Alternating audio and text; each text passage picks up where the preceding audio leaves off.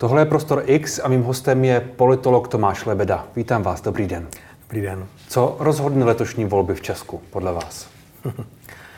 No, jak silně populismus zarezonuje u občanů a jak se podaří těm nepopulistickým stranám přesvědčit část voličů, že populismus není cesta.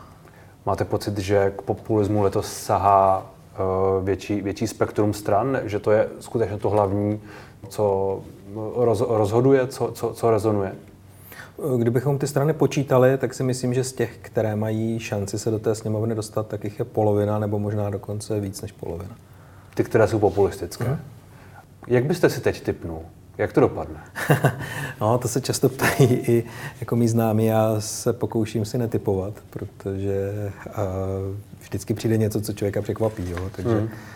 Ale na druhou stranu, když se podíváme na čísla, nebudu typovat, budu se dívat jenom na stávající čísla, tak uh, ty čísla ukazují, že vlastně ten propad Andreje Babiše um, se zastavil a naopak Andrej Babiš se vrací jak sám z hlediska své důvěry, tak i s hnutím ANO uh, zpátky pravděpodobně na nějaká ta původní čísla. Takže Zatím to vypadá, že pro Andreje Babiše to můžou být dobré volby. Dá se očekávat, že, že, že, že potvrdí ten trend, který teď tedy vypadá z těch posledních průzkumů, kde je na tom vzestupu a má někde mezi 25 až 30 procenty v těch průzkumech, že tedy skutečně on, on vyhraje, nebo mají ty dvě opoziční koalice ještě šanci to nějak zvrátit? Šance je vždycky. Jo. Podívejte se na rok 2013, kde byl Andrej Babiš měsíc před volbami. Hmm. Jasně, byla to úplně jiná situace, byla to úplně nová strana a tak dál. Máte spoustu příkladů voleb, kde měsíc před volbami to vypadalo úplně jinak, než to nakonec skončilo. Takže vždycky se to může změnit, může se to změnit poměrně hodně, ale ty stávající čísla říkají zhruba toto. Hmm. Jak, jak vy teď hodnotíte tu kampaň, kterou vede Andrej Babiš? No to je právě kampaň, která je dost populistická. Uh, opět vlastně Andrej Babiš sází na to, co v minulosti vycházelo, co rezonovalo. Uh, ta kampaň je navíc ještě zajímavá tím, že kromě té oficiální kampaně, ve které se prostě objevují, řekněme, ty témata, která jsou poměrně kontroverzní, a objevují se takovým způsobem, který skutečně můžeme označit za populistický, tak ale se tady možná až nevýdeně rozjela i taková ta neoficiální kampaň, a různé řetězové e-maily a podobné záležitosti, což v minulosti u nás bývalo, ale možná ne tak úplně v souvislosti s předvolebními kampaněmi. Hmm. No, a to si myslím, že je, eh, že je takový jako docela zajímavý fenomén. Bavíme se o, o těch různých eh, dezinformacích v uvozovkách a to, co se šíří maily. Máte pocit, že to má letos větší vliv? Uh, minimálně se mi zdá, že v souvislosti s parlamentními volbami jsme to v minulosti tolik nezažívali v takovém objemu. Hmm. Populismus na druhou stranu není nutně zprosté slovo. To přece může, je, je to dělání něčeho, co chtějí voliči, co chtějí občané, to asi ne, ne, není nutně špatně. No tak ne úplně.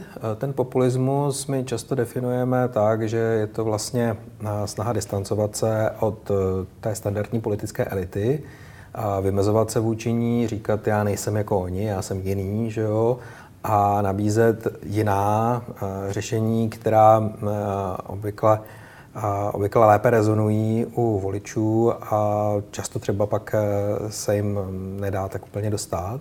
Hmm. Na druhou stranu tady eh, já bych hovořil o fiskálním populismu, který se mi zdá, že před letošními volbami je enormní. To, že státní pokladna prostě už protýká eh, v podstatě desítky a stovky miliard proudí vlastně směrem k voličům, to se mi zdá, že je bezprecedentní v historii samostatné České republiky. Hmm. No a potom, když se bavíme o samotném populismu, tak je pravda, že a teď je takovým trendem rozlišovat e, v politologii mezi autoritářským populismem a řekněme takovým liberálním populismem. A samozřejmě ten populismus, který je nebezpečný, je ten autoritářský. Hmm. No, ve střední Evropě samozřejmě Viktor Orbán a Fidesz, to je velmi dobrý příklad autoritářského populismu. Hmm, na Slovensku bychom také našli nějakého reprezentanty, v Polsku v podstatě také. No a u nás je to tak jakoby na hranici. Jo. Máme tady strany, které by tam nepochybně patřily, jako je SPD. No a Andrej Babiš se pohybuje, řekněme, někde na té hranici, kdy některé věci, které dělá, tam zcela jasně patří. Hmm. Jiné naopak, Například?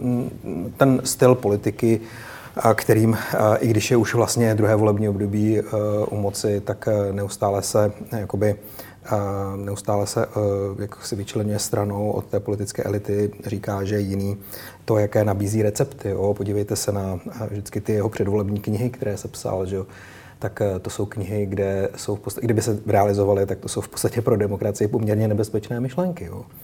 Ale mm, na druhou stranu samozřejmě on se v některých věcech dává pozor, takže třeba v zahraniční politice, když eh, vlastně zastupuje Česko na Evropském fóru, tak eh, tam si myslím, že si třeba dává pozor a tam, hmm. tam si myslím, že stále ještě jako plní nějakou odpovědnou úlohu. Jo. Takže myslím si, že Andrej Babiš se pohybuje někde mezi. Jedna věc pro ně asi je ta komunikace směrem k voličům, ty, řekněme, nástroje, kterými se snaží je získat a pak, eh, řekněme, ta reálná politika, kde v některých oblastech se drží zpátky. Nicméně to funguje. Fungovalo, funguje. fungovalo to a on to prostě dělá dobře. Asi, asi to je potřeba uznat. Uh, to, to je potřeba uznat. On má také ale na to velmi dobrý tým PRistů. Já bych skoro řekl, že v podstatě uh, ten obraz hnutí Ano Andreje Babiše není autentický Andrej Babiš. To je... A tak to je u málo politiků, ale ne? Hm, já se tak úplně nemyslím. Myslím si, že zvlášť v České republice těch politiků, kteří eh, by byli jakoby eh, skutečně jako prefabrikovaní nějakou agenturou nebo nějakými poradci, tak eh, kromě Andreje Babiše tady asi někoho takového jako nenajdeme. Všichni v sobě mají nějakou jako poměrně silnou autenticitu a samozřejmě, že pracují s marketingem. No. Andrej Babiš si myslím, že na sociálních sítích to není zcela jistě Andrej Babiš. Andrej Babiš v knize nebo ve svých, v těch věcech, které tedy jakože píše, tak si myslím, že také není Andrej Babiš. Eh, Andrej Babiš je autentický, když se dostane do eh, přímých televizních debat. Také si povšimněme toho, že je to pak dost jiný Andrej Babiš. Mm, eh, myslím si, že prostě, jestli někdo je jakoby nejvíc, řekněme, mm, vyprefabrikován právě PR poradci, tak, tak je to lídr hnutí ano.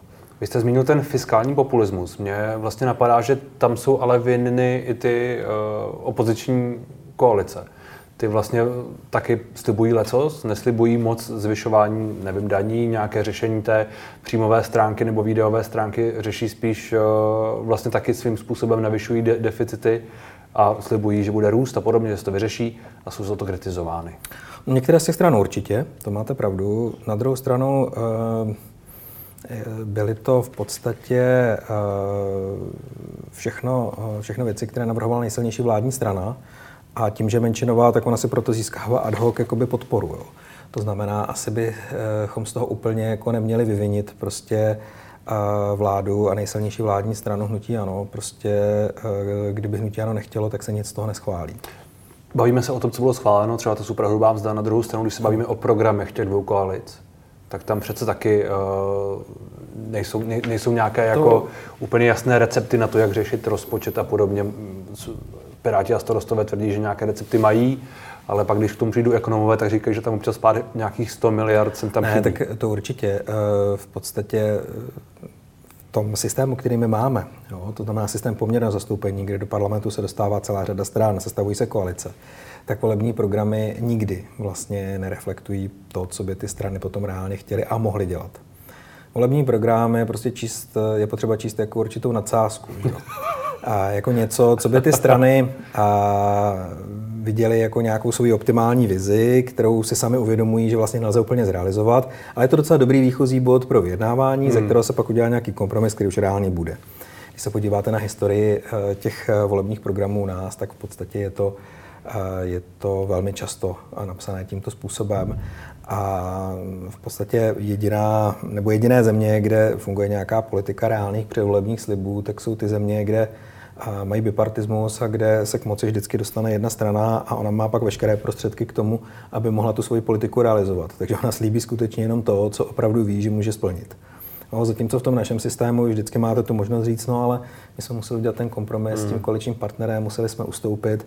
A když už předem víte, že budete muset dělat kompromis, no tak samozřejmě musíte mít ta východiska mnohem, řekněme, radikálnější, abyste měli kam ustupovat. Že? Hmm. Eh, ty dvě koalice, eh, Piráti starostové a spolu, v jaké jsou teď z vaší pozice kondici? Oni, oni obě tvrdí, že pořád ještě můžou vyhrát, že věří, že můžou vyhrát. Eh, jak to vidíte vy? Tak to jsou ještě dvě věci. První věc samozřejmě, jak jsem říkal, vyhrát může kdokoliv, byť z těch stávajících dat to vypadá, že Andrej Babiš má našlápnuto k tomu obhájit volební vítězství. Ale to, co já bych vlastně chtěl říct, je to, že v parlamentních volbách, v parlamentním systému nejde primárně o to, kdo vyhraje. Hmm. Jo, a to je vlastně to, co se nám už tady nějakou dobu snaží podsunout eh, prezident republiky a další, kteří říkají, tady klíčové, kdo vyhraje. Ale klíčové je, kdo má parlamentní většinu. Parlamentní režim stojí na tom, že vlastně volby do parlamentu potom rozhodují o složení vlády. Kdo má v parlamentu většinu, ten vládne.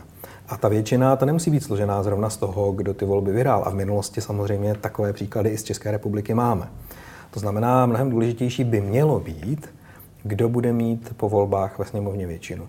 Ale pak je tady samozřejmě velmi silná proměna a to je prezident republiky, který hmm. se tváří, že tento princip parlamentního režimu, který máme mimochodem napsaný samozřejmě v ústavě, takže ho tolik nezajímá, že ho zajímá, kdo vyhraje volby. No, tak on má ty, ty dvě možnosti, jak si jmenovat dalšího premiéra a nechat ho sestavovat vládu, ty nepochybně využije a je už asi zřejmé, že je dá Andrej Babišovi. Uh, co vy čekáte od toho povolebního vyjednávání? No záleží, eh, jak to dopadne, kdo všechno se dostane do sněmovny. Pokud eh, se tam dostane přísaha, dostanou se tam komunisté, dostane se tam sociální demokracie, tak eh, to bude pro Andreje Babiše komfortní situace, protože bude mít poměrně velkou šanci na to nějakým způsobem tu většinu poskládat. A pokud by mu to nevyšlo a pokud by vlastně tu většinu nebyl schopen takto postavit, bude to složitější, nicméně tady právě se může dostat e, jaksi do významné role prezident, který ho může s odůvodněním, že byl vítěz voleb, jmenovat premiérem, no a pak se bude hrát hra o čas. Jo, Andrej Babiš se staví menšinovou vládu, ta nedostane důvěru, prezident to nechá vládnout, tak jak v podstatě už jsme to v minulosti zažívali, a s precedentem třeba u Rusnokovy vlády. A v podstatě se bude hrát o to, jestli tedy Andrej Babiš bude vládnout bez důvěry sám a jestli se to podaří napadnout ústavního soudu, anebo jestli do té doby dojde k nějakému jinému řešení. No a tam samozřejmě nelze vyloučit, že postupně to začne vést k tomu, že se začnou štěpit i ty dvě koalice. A samozřejmě spekuluje se asi nejvíce o tom, že ODS je poměrně hladová pomoci a že v ODS je část členů, kteří by vůbec neměli nic proti, kdyby vládli společně s hnutím. A vám tohle přijde jako reálné? Já zatím se vše, všichni, se kterými jsem mluvil, off record i on record, tak jsou velmi, velmi vehementně popírají tuhle možnost, ale to jsou, to jsou možná ti, kteří by nebyli tak úplně, úplně uvesle, kdyby na tuhle možnost došlo. Nevím. Tak si to představme, tak půl roku máme vládu bez důvěry bude se apelovat na politickou odpovědnost. Dají si nějaké podmínky, možná Andrej Babiš nebude premiér. Je spousta e, vlastně mm, nějakých věcí, které můžete říct, že jste obětovali, že jste vlastně vydobili a pak, že tedy ponesete tu odpovědnost, aby země jako nebyla v nějaké dlouhé politické krizi a v podstatě hmm. se obětujete a stanete se členem vlády. Umím si to představit velmi dobře. A teď jako nechci se dotknout ODS, ale ODS už skutečně je velmi dlouho v opozici a významná část členů ODS eh, prostě tu moc chce. Hmm. Uh, bylo by to špatně? Nevím. Prostě by to tak bylo. Spojení hnutí ANO a ODS by samozřejmě bylo jiné, než třeba teďka spojení hnutí ANO a ČSSD, ale já jako si myslím, že to úplně uh, jakoby kategorizovat dobře, špatně nejde. Hmm. Samozřejmě pro někoho by to uh, možná bylo dobře, pro někoho jiného špatně. Mě spíše zajímá, jestli by to ohrožovalo nějakým způsobem um, třeba podstatu demokracie u nás, nebo nikoli.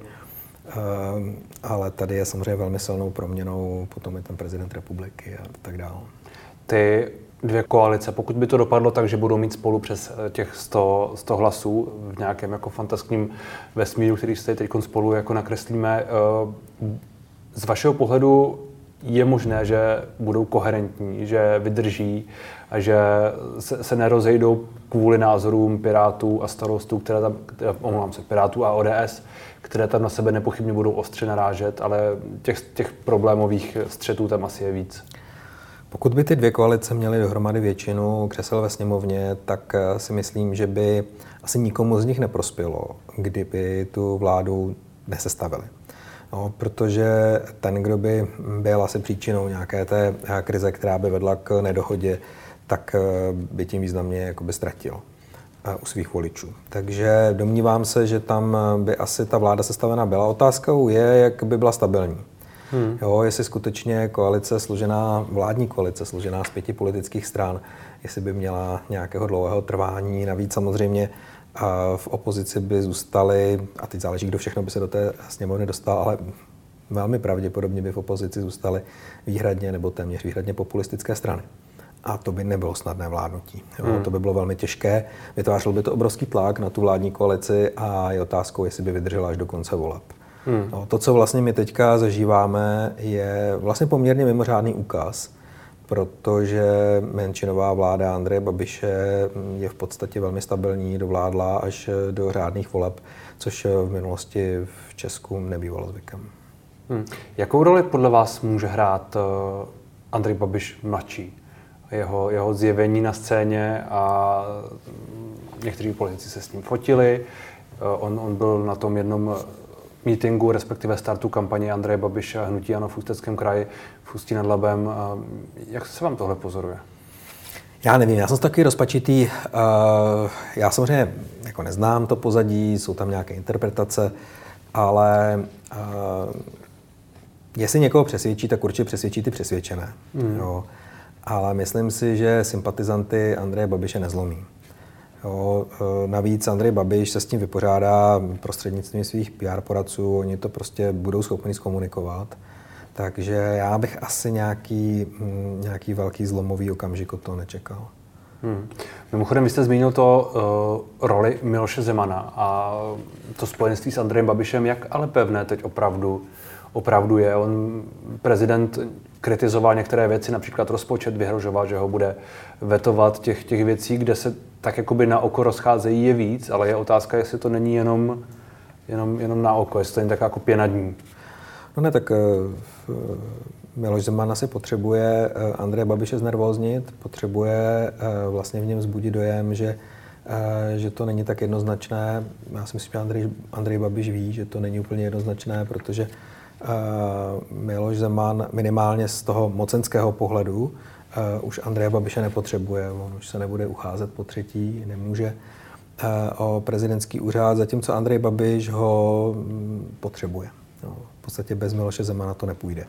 Na druhou stranu i Miloš Zeman má nějaké své politické cíle, lidé hmm. kolem něj mají celou řadu svých cílů a ty mohou realizovat prostřednictvím samozřejmě vlády. Takže i oni potřebují vládu, potřebují mít vliv na vládu Eh, na tu exekutivní moc a mm, myslím si, že samozřejmě tam bude nějaká snaha eh, se dohodnout, ale myslím si, že samozřejmě tam budou nějaké jakoby vzájemné tlaky. Hmm. No, že prezident samozřejmě eh, to nebude chtít Andrejovi Babišovi usnadnit a on to umí.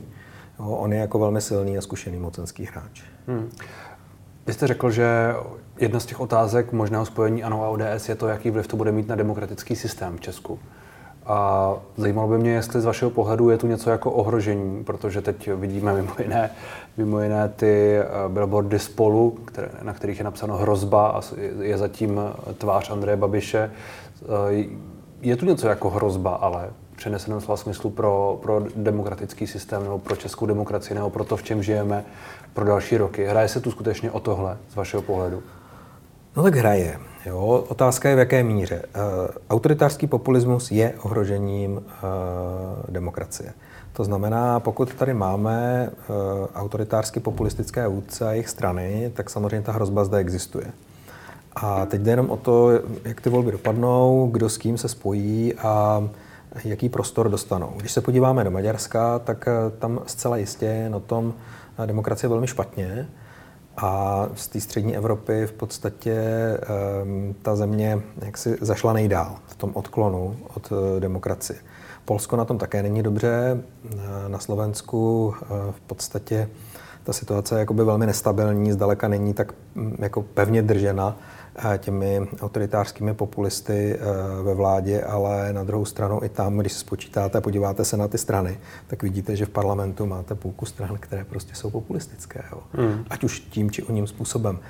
Takže ta situace ve střední Evropě celkově není dobrá a eh, ta Česká republika na tom není o mnoho lépe.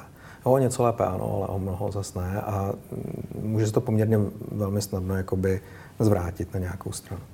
Na stranu třeba toho ohrožení, směru k, k tomu ano. autoritářství větším, řekněme? No, směrem, který bude, bude směrem vzdalujícím se od demokracie. A tyhle posuny třeba za poslední tři roky nebo čtyři roky, řekněme prostě za, poslední, za, za období té poslední vlády tu vidíte? Oni jsou vlastně, nej, nejsou rostoucí. A v politice Andreje Babiše můžete jednoznačně vidět eh, silné indicie, které eh, prostě se úplně neslučují eh, s demokratickým lídrem, s demokratickým, s demokratickým politikem. Extrémní střed zájmu. A teď nemluvím jenom o tom právním, ale faktickém. Ten politický styl. To všechno jsou věci, které jsou problematické, ale Andrej Babiš se zatím nedostal do situace, kdyby významně ztrácel. Já si myslím, že vlastně tím zásadním průbířským kamenem bude eh, vlastně situace, kdy on začne ztrácet, masivně ztrácet podporu. Co v tu chvíli vlastně Andrej Babiš udělá? Jestli v té době bude, ještě bude v politice. Pokud bude, myslíte, situace, kdy je ve vládě, má nějaký kdy vliv má moc a zároveň a, a jeho, jeho popularita padá, nevím, na, na, na polovinu a podobně. A to, to, je pak, to je pak otázka. Tam, tam já si myslím, že bude ten jakoby průbířský kámen. Jo jak říkám, jak už jsem říkal v tomto rozhovoru, on se pohybuje neustále na té hraně. Jo? On eh, v celé řadě parametrů už splňuje vlastně ty indicie, které třeba v těch jakoby, knihách zahraničních autorů o autoritářském populismu už by v podstatě naznačovali, že by měl být tím autoritářským populistou. Na druhou stranu eh, v mnoha ohledech si dává pozor a snaží se určité jakoby, hranice nepřekročit. Jo? Takže on je fakt někde mezi. Hmm. A je otázka, jestli by pak ne, ne, nepřekročil uh, ty hranice, kdyby musel, kdyby cítil, že mu prostě teče Prostě se může dostat pod tlak a, hmm. a dělat věci, které si třeba ani původně myslel, že by dělat nechtěl. Na druhou stranu je to jenom je to vysvětlení toho, že má Andrej Babiš teď tu popularitu tak vysokou, jakou má jenom ten populismus. Uh, no, samozřejmě není to jenom uh, populismus Andreje Babiše. On uh, prostě představil v roce 2013 lidem koncept politiky, který byl relativně přesvědčivý. Do roku 2017 vlastně jakoby stoupal, od té doby stagnuje. Je to koncept politiky, který se vymezuje vůči vlastně té etablované politice, etablovaným stranám a říká, my jsme prostě jiný, my to děláme jinak, my nejsme skorumpovaní. Je strašně zajímavé, že vlastně korupce a střed zájmu jsou strašně podobné věci. Jo, oboje připravují stát o významné prostředky. A je strašně zajímavé, že vlastně eh, to protikorupční hnutí může mít lídra, který je ve střetu zájmu a hmm. těm lidem to nevadí. Že vlastně jakoby eh, nedokáží identifikovat, že ty věci jsou vlastně stejně škodlivé. Jo. Ale zkrátka dobře, on byl úspěšný také proto, eh, jak vlastně extrémně nezodpovědné předtím byly ty etablované strany. To, co tady v minulosti předváděla ODS a ČSSD, tak eh, to byla extrémně arrogantní politika. Eh, byla tam celá řada jakoby reálných eh, korupčních kaus, včetně řady dalších podezření. Takže mm, ta živná půda pro to, aby tady uspěl někdo s podobným programem, tady prostě byla. No. Hmm. Je tu nějaký další lídr tak silný, jako, jako je právě třeba Andrej Babiš z, vaši, z vašeho pohledu? Ty, ty dvě postavy, které jsou v čele těch dvou opozičních koalic, v tuhle chvíli jsou pro vás dostatečně silné, dostatečně přesvědčivé, dostatečně eh, pro voliče lákavé?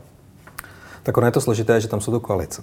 Jo. A on ten lídr, který je vždycky jenom z jedné z těch koaličních stran, tak přece jenom uh, nereprezentuje celá, celý ten subjekt. No, ale on, on, oni se za ně docela postavili. Ne? Ale... Já myslím, že zejména, zejména spolu je, je, je docela jasně sešukovaná. jo, nicméně tam už se ukázalo, že Petr Fiala uh, takovým tím prototypem toho silného charismatického lídra asi není.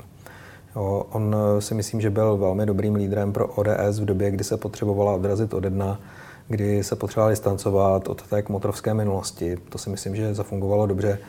Eh, jsem sám zvědavý vlastně, jak eh, třeba vyjde v těch povolebních výzkumech akademických z hlediska třeba sympatí těch vlastních voličů, jo, ty postoje hmm. k té straně vůči tomu lídrovi samotnému ale on nikdy vlastně eh, nebyl, eh, nebyl tím lídrem, který by vlastně eh, byl tím, tím jakoby dominantním faktorem, který vede k té podpoře voličů. U těch populistických stran je typické, že vlastně, když se u jejich voličů změříte sympatie ke straně a sympatie k lídrovi, tak ty sympatie k lídrovi jsou obvykle vyšší. A nebo stejné. U standardních stran ty sympatie k lídrům jsou obvykle mm, výrazně nižší jo, na té škále než ke straně samotné a Petr Fiala mezi takovéto lídry patří. Hmm.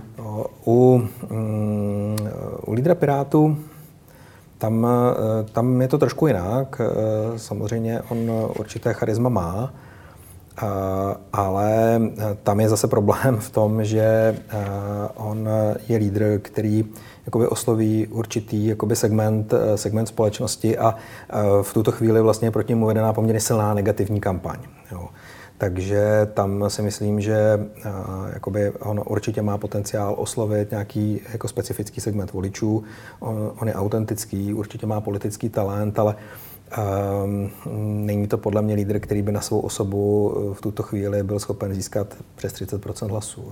Může některý, některé z těch stran, o kterých se teď bavíme, to spojení dlouhodobě uškodit? To je těžké říct. No. Ono samozřejmě o tom ty strany spekulovaly už v době, kdy ta spojenectví navazovaly. Um, já si myslím, že eh, dlouhodobě jim to neuškodí. Jo. Eh, v podstatě některé strany to zachrání, asi to neuškodí nikomu. Ve chvíli, kdy to spojenectví těm stranám začne škodit, kdy to tak vyhodnotí, no, tak oni to prostě rozpustí. Ta koalice mm, je koalice předvolební, po volbách už všechno může být jinak a to, co se teď zdá jako uh, pevné spojenectví, tak uh, prostě v tom následujícím volebním období se hmm. může jako rozejít různými směry. Jo? A ani nečekám, že by ty koalice do budoucna dlouhodobě pokračovaly. Že jo? To jsou prostě uh, ve většině případů etablované dlouhodobé politické strany. Podvod, které... na, podvod na voliče, jak říká Andrej Babiš, aby ho, aby ho vyhnali z politiky, ale do jisté míry ano. Ne, já bych neřekl, že je to podvod na voliče. Ne, nemyslím ten podvod, ale to, to druhé. Uh, je to prostě účelové spojenectví. Hmm. Ale na druhou stranu eh, ono vznikalo v době, kdy jsme tady měli de facto účelový volební zákon, který zvýhodňoval silné subjekty. Takže to bylo naprosto jako takové racionalizované spojení, jak vlastně společně získat více, než kdyby kandidovali samostatně. Troufám si říct, že kdyby to rozhodnutí ústavního soudu přišlo dřív, tak eh, že možná ty koalice ani nevzniknou. Hmm. A je dost možné, že by nakonec v součtu mohli mít více mandátů. Hmm. No, protože um, už teď je slyšet eh, od celé řady voličů, že vlastně vždycky v té koalici je jeden subjekt, který někdo, jim někdo eh, trochu vadí. Trochu vadí že? Hmm. Myslíte, že by to tak mohlo být? Že by, že by samostatně v tuhle chvíli měli vlastně víc? Jasně, ale spekulujeme, že to hmm. prostě to nezměříme, takže to ten volební, ten volební zákon, kromě toho, že tedy uh, tak trochu změnil situaci v tom, uh, jak jsou hodnoceny nebo uh, jak jsou trestány koalice, mění ještě nějak hru? No tak eh, on tu hru mění nejvíc v tom, že ten předchozí volební zákon poměrně silně zvýhodňoval eh, ten vítězný subjekt, nebo ty hmm. velmi silné subjekty, nad těmi, které měly skutečně takovou tu hraniční velikost, jo, eh, přes 5%, 5, 6, 7 a tak dále. A protože tam nebylo žádné druhé skrutinium, bylo tam 14 krajů, z nich jich 10 je v podstatě malých nebo středně velkých a tam pro ty malé subjekty byl problém získat mandát. Takže když se to posčítalo, tak když prostě z těch deseti krajů třeba v osmi ten mandát nezískáte, no tak jich získáte třeba šest v těch zbylých. A to je málo. Jo. To znamená, to proporční zastoupení tím bylo poměrně silně narušeno, vydělávaly na tom ty velké strany.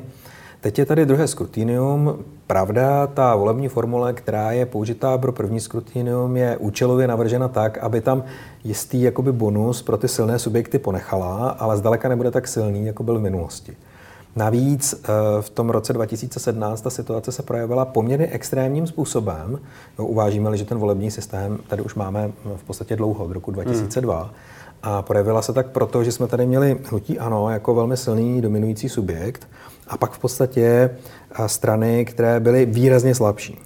No, to znamená, tam ta, tahle ta situace vstupní výrazně umocnila ještě to působení toho volebního systému. To teďka se nestane, teďka tady budeme mít vlastně nějaké tři poměrně velké subjekty a pak samozřejmě ty hraniční, které v tom minulém volebním systému by na tom byly velmi špatně. Hmm. Tento volební systém, pokud překročí 5% klauzuly, taky může dát uh, solidní zastoupení. Určitě ne zcela poměrné, ale solidní. Hmm. Čili to bude trochu férovější, ale možná pak o to složitější pro to skládání uh, těch koalic.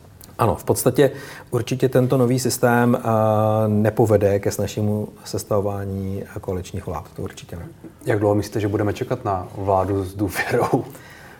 Tak samozřejmě záleží to hodně na prezidentovi, koho hmm. jmenuje premiérem, protože pokud e, samozřejmě jmenuje premiérem třeba Andreje Babiše za situace, kdy Andrej Babiš nebude schopen sestavit většinovou vládu, tak e, se to může tahnout velmi dlouho. Jo. Ale samozřejmě máme ve světě příklady Rakousko, Belgie, kde ty vlády vznikají dlouhé měsíce, půl roku, to není žádná doba a já neočekávám, že v České republice by najednou ta situace byla nějak zásadně jednodušší. Samozřejmě ano, umím si představit, že když to dopadne tak, že opravdu tam bude nějaká jasná, smysluplná vládní většina, tak to může jít poměrně rychle, pokud do toho tedy, jak se říká lidově, prezident nehodí vidla. Hmm, to by ale chtělo, aby to byla tady většina kolem Andreje Babiše, jinak to asi... Z toho úhlu pohledu eh, rychlosti sestavování vlády hmm. máte pravdu. Tak uvidíme, jak to dopadne. Děkuji moc za rozhovor. Děkuji za pozvání. Naschledanou.